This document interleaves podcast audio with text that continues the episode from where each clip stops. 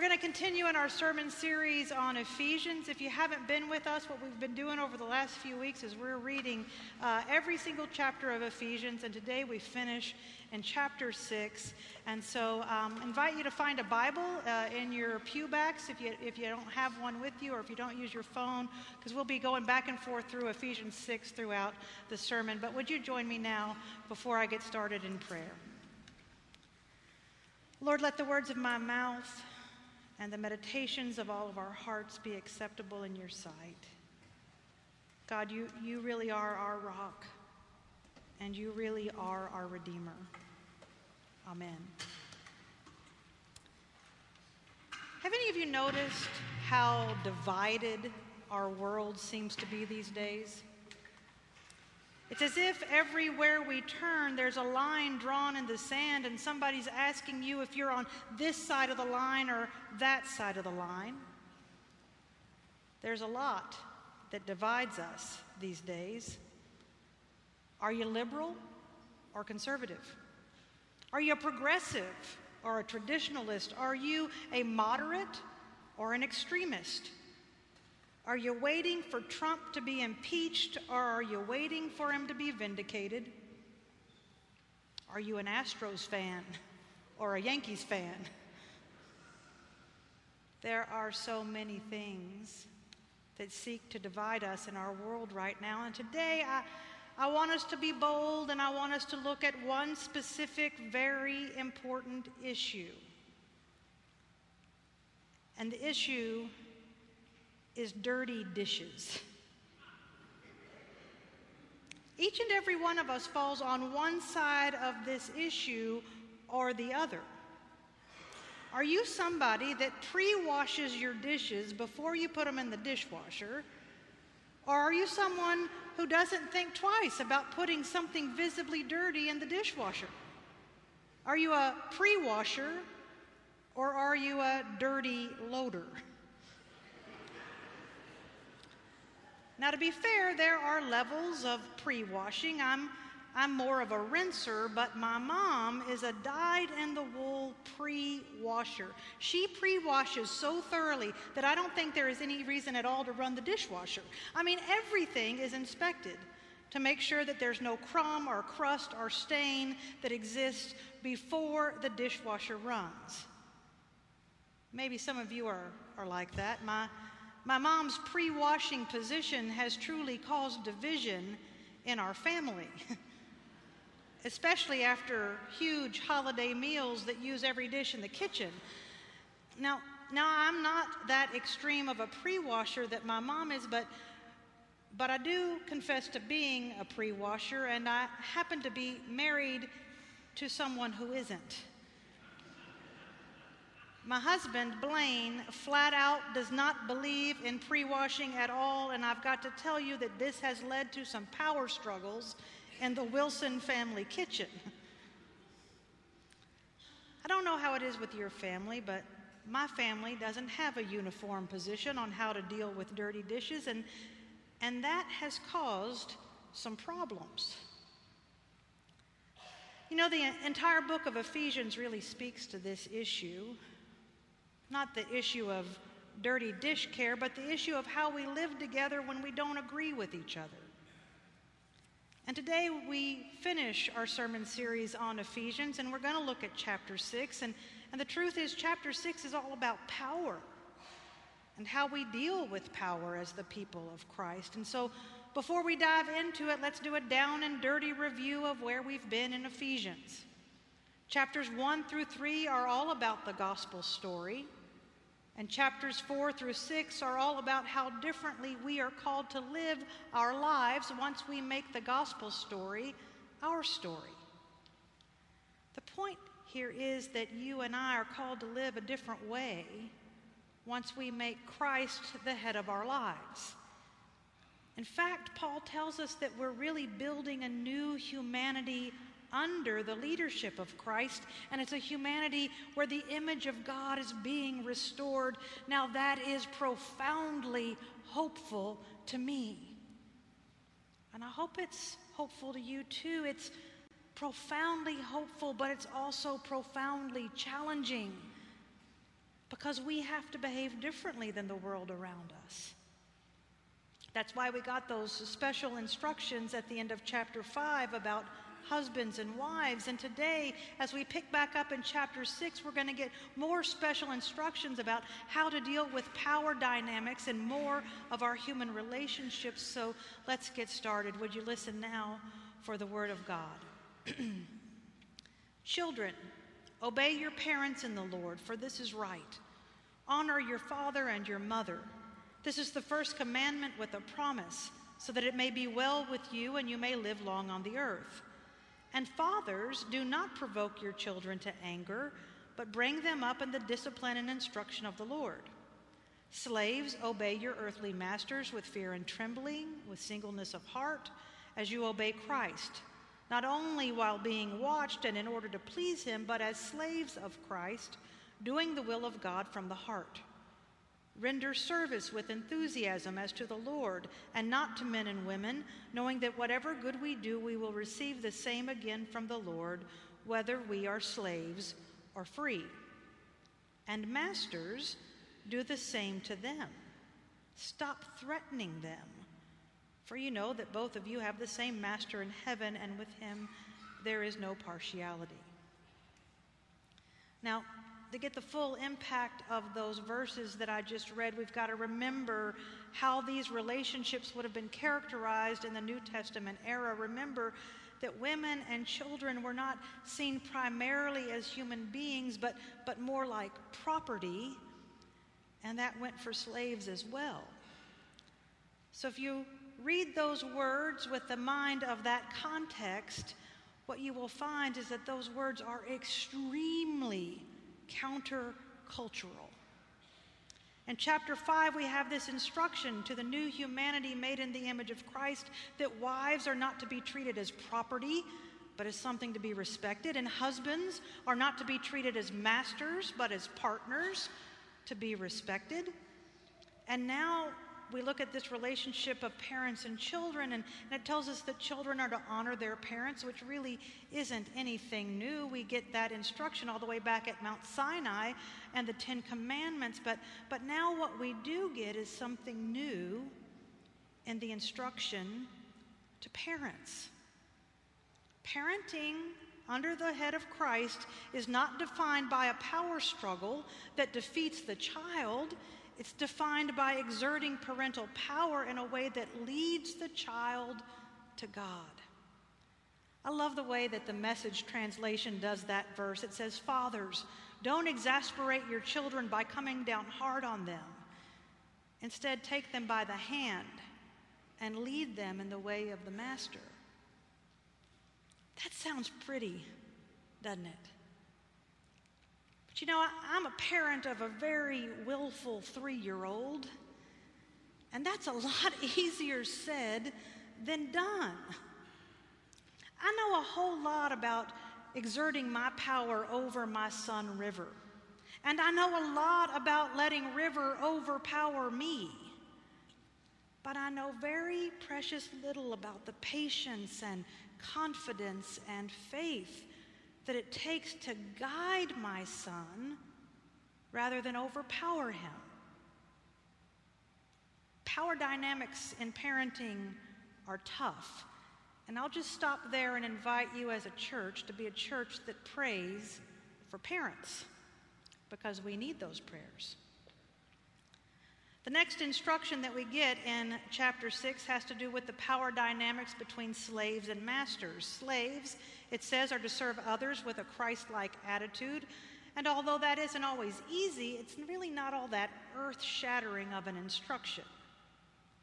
But the next instruction, the instruction to masters, like the instruction to husbands and parents, is revolutionary. Not only are slaves to treat those who have power over them with respect and reverence, but now masters are to treat their slaves with respect and reverence. And so at the end of this section, what we have is a whole new way of behaving as those who build up the body of Christ. We are to treat those that we have power over with respect and reverence, and we are supposed to treat those that have power over us with respect and reverence. So I want to stop here for an application moment. You might want to jot down some notes on that section on the back of your bulletin. I'd invite you, at least mentally, to make two columns. One column is for the people that you have power over, and one column is for the people that have power over you. That could be bosses or teachers. The people that you have power over are students, are children, or a list of many other kinds of roles. What I want you to understand is that Ephesians is asking us to take an inventory of those relationships and make sure that we're treating the people in both of those columns with respect and reverence. In a world where we do everything we can to gain power, to have power, to cling to power, Ephesians is redefining our relationship with power through the model of Christ Jesus, who redefined power itself by pouring himself out for the sake of love. That's radically countercultural for you and for me. We like power, and we don't easily share it or give it away. In fact, it's part of just being human to seek power out. Human beings like power. And we do all kinds of things to gain power. But we get into all kinds of trouble in how we handle power. Have any of you ever been involved in a power struggle? Power struggles are real. If you don't believe me, spend some time talking to parents of three year olds in the midst of potty training. Not that I know anything about that. Psychologists will tell you that power dynamics are part of every human relationship, and power struggles begin to develop in any relationship when one party begins to feel powerless. The truth is, none of us like to feel powerless. And most of us will construct our lives so that we never have to feel powerless for very long at all. You and I will seek power and control in all kinds of contorted ways because feeling powerless is really, really, really uncomfortable. so, my dear friends, I, I have to ask you today are any of you feeling powerless? If so, let's move on to verse 10. Finally, Paul says, Be strong in the Lord and in the strength of his power. Put on the whole armor of God so that you might be able to stand against the wiles of the devil. For our struggle is not against enemies of blood and flesh, but against the rulers, against the authorities, against the cosmic powers of this present darkness, against the spiritual forces of evil in the heavenly places. Therefore, take up the whole armor of God so that you may be able to withstand on that evil day, and having done everything, stand firm. Darkness and evil are real, friends. If you walk around with your heart and your eyes open to the suffering and pain that exist in this world, you will be convicted that darkness and evil are real. But the evil and the darkness that Paul is talking about here aren't so much connected to the little red pitchfork horned caricature of the devil that you might be imagining right now. No, no, Paul's real, real specific here about what this evil is that he's talking about. And this evil is way more subtle and way more slick. What this evil is, is anything anything, anything that undermines the unity of the body of Christ. It's that simple. So keep that definition in your mind here. Evil is anything that seeks to undermine unity in the body of Christ. So we're going to stop here because I want that word to speak loud and clear to us. We are the body of Christ. And there are forces that will try to pull us apart. And those forces are forces of evil and darkness.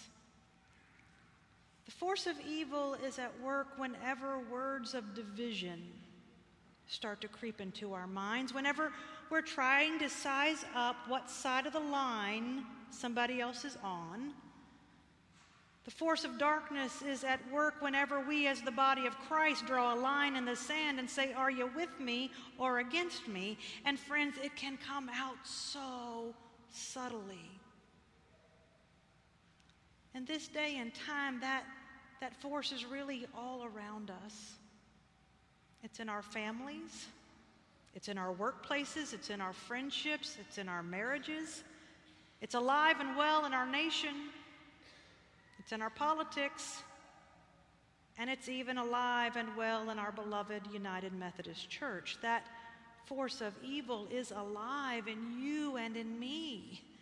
Whenever we think we can't possibly, truly join hands with anyone on the other side of whatever line in the sand has been drawn. I'm a pre washer, and I will overpower you until you yield to my dishwashing tyranny. Now, that's a joke, of course, but, but the truth is, it's hard, hard, hard to love people on the opposite side of the lines that we draw in the sand, isn't it? What's easy for us is to engage in power struggles with people on the other side of the line. We see it all the time. People trying to overpower people on the other side of the line until they look like, think like, live like, love like we think they're supposed to. And I've got to be bold in this pulpit today and tell you, church, that some of the ugliest power struggles I have ever seen are power struggles within the church power struggles come easy to us, all of us, even those of us in the church, because, well, because we all have a broken relationship with power. And that's where the rest of Ephesians is so vitally important for you and I to grasp today. Human nature is infected with a broken relationship to power. And the antidote to the power struggles that infect us is what Paul calls standing firm. Instead of fighting with those on the other side of the line, instead of wielding your power with an iron fist and insisting that everybody agree with you, instead of cowering in fear of the powers that be and wondering, well, what will happen if you don't agree with them? Paul quite clearly says, stand firm. In other words, stand with the power of God. So let's go back and pick up in verse 14. Stand firm. Stand, therefore, and fasten the belt of truth around your waist, and put on the breastplate of righteousness. As shoes for your feet, put on whatever will make you ready to proclaim the gospel of peace. With all of these, take the shield of faith with which you will be able to quench all the flaming arrows of the evil one. Take the helmet of salvation and the sword of the Spirit, which is the Word of God. I'm going to stop reading the chapter at this point. The rest of that chapter really is just closing statements and uh, salutations from Paul. I want to stop reading there because I want us to really be able to digest what Paul is saying in that chunk. The whole book of Ephesians has led us to this point, and it's the point of understanding our broken relationship with power and all the distorted ways that we deal with the realities of our own powerlessness. And the antidote to all that brokenness is quite simply to stand with the power of Christ, not in aggression, but in firmness it's simple, but it sure isn't easy. So I got to go back and ask you today where in your lives do you feel powerless, friends? And what are you going to do about it? Maybe you feel powerless about your health or the health of someone you love. Maybe you feel powerless in a season of grief. Maybe you have a feeling of powerlessness in raising your kids or caring for your aging parents. Maybe you feel powerless in your work or your lack thereof. Maybe you feel powerless in the face of some addiction, either yours or that of someone you love. Maybe, maybe you feel powerless over some issue in your marriage. Maybe you feel powerless because you want to be married and you aren't, or because you want to have kids and you can't, or because you want to be free and you feel anything but. Where do you feel powerless in your lives? And are you standing alone in that powerless place? In my intern year in seminary, I was confronted with powerlessness, and it just about undid me. It took me a long time and a lot of pain before I found the antidote that Ephesians tells us. You see, I was doing a very creative and a very risky internship for a mission church that targeted artists and people who had been burned or bored by the church. It was unconventional in every single way, and I absolutely loved it. And I loved the pastor that I was going to be working under in that internship. I thought she was everything I wanted to be insightful, creative, powerful, talented. I, I felt privileged to have the opportunity to work with her when my internship began. But about six weeks into that internship, I realized that I had made a mistake. I didn't quite understand it at the time, but I knew that my mentor, pastor, and I were in an all out, very ugly power struggle. I wasn't able to do anything that pleased her. Her critiques of me were brutal and demoralizing. I left every one of our teaching sessions in tears. By three months into that internship, I was knee deep in my first bout of clinical depression. And after seeking the help I needed with a counselor and the medical care that could help me, I still couldn't see my way forward, and so I, I decided I better go and talk to the professor who was in charge of my internship. I, I summoned up my courage and I went to see Dr. Virgil Howard. I sat in the cluttered corner office of his at Perkins School of Theology that afternoon, and I was overcome with embarrassment. I was ashamed of how powerless I felt, and I sure didn't want to have to tell him everything that I needed to tell him. Have you ever felt like that? I'll never forget that afternoon or that conversation. Virgil listened as I sobbed, and then he, he patiently and thoughtfully probed me with lots of questions that didn't have any easy answers. He assessed the situation from every angle, and then, with honesty and directness, he said, Holly, I want to give you another assignment. Do you think that for the rest of your internship you could experiment with being her pastor? Can you love her? Even when she's hard to love, can you have compassion for her? Even when she's threatened by you, can you work against your timidity and find a way to love her in spite of the disharmony? Can you reach over that line and love her anyway. Well, that took my breath away. He said, I'll, I'll, I'll help you, I'll guide you however I can. But I, but I think this is important, Holly. I think there's something in this that can help you become a better pastor. And so, just like that, Saint Virgil Howard took me by the hand and he guided me in the ways of God ways that demanded honesty about my own powerlessness so that I could find true power with God's Spirit and stand firm for the sake of love. You know, with Virgil's help, I did just that. I learned how to love her, to have compassion for her. And that year, I won the award for the most creative and create, courageous learning in an internship. Friend of mine got a new dishwasher recently.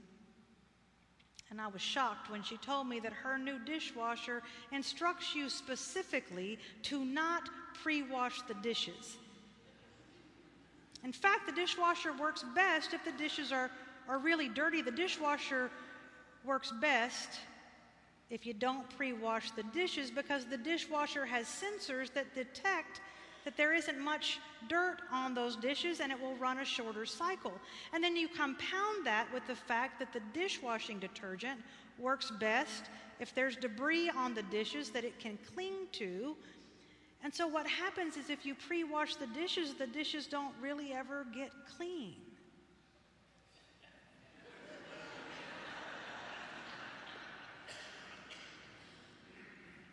I think that dishwasher is pretty darned theological. And I think that dishwasher is exactly what Ephesians 6 is trying to teach us. You see, God's power works best on us when we can admit that we're powerless. But like the best pre washers, you and I spend a lot of time and energy hiding our powerlessness. No matter how deceivingly powerful we may look on the outside, none of us can do our lives on our own power. We are all in need of the power that we have with God. And so, like my friend's dishwasher, God works best when we show up dusty and dirty, stained, and covered with the schmutz of life. And so, as we finish this book of Ephesians, there's an invitation waiting for us. And it's an invitation to climb into that divine dishwasher without any pre washing. Just climb in. Without whatever pains of this world are clinging to you, just climb in with your fears, with your unknowns.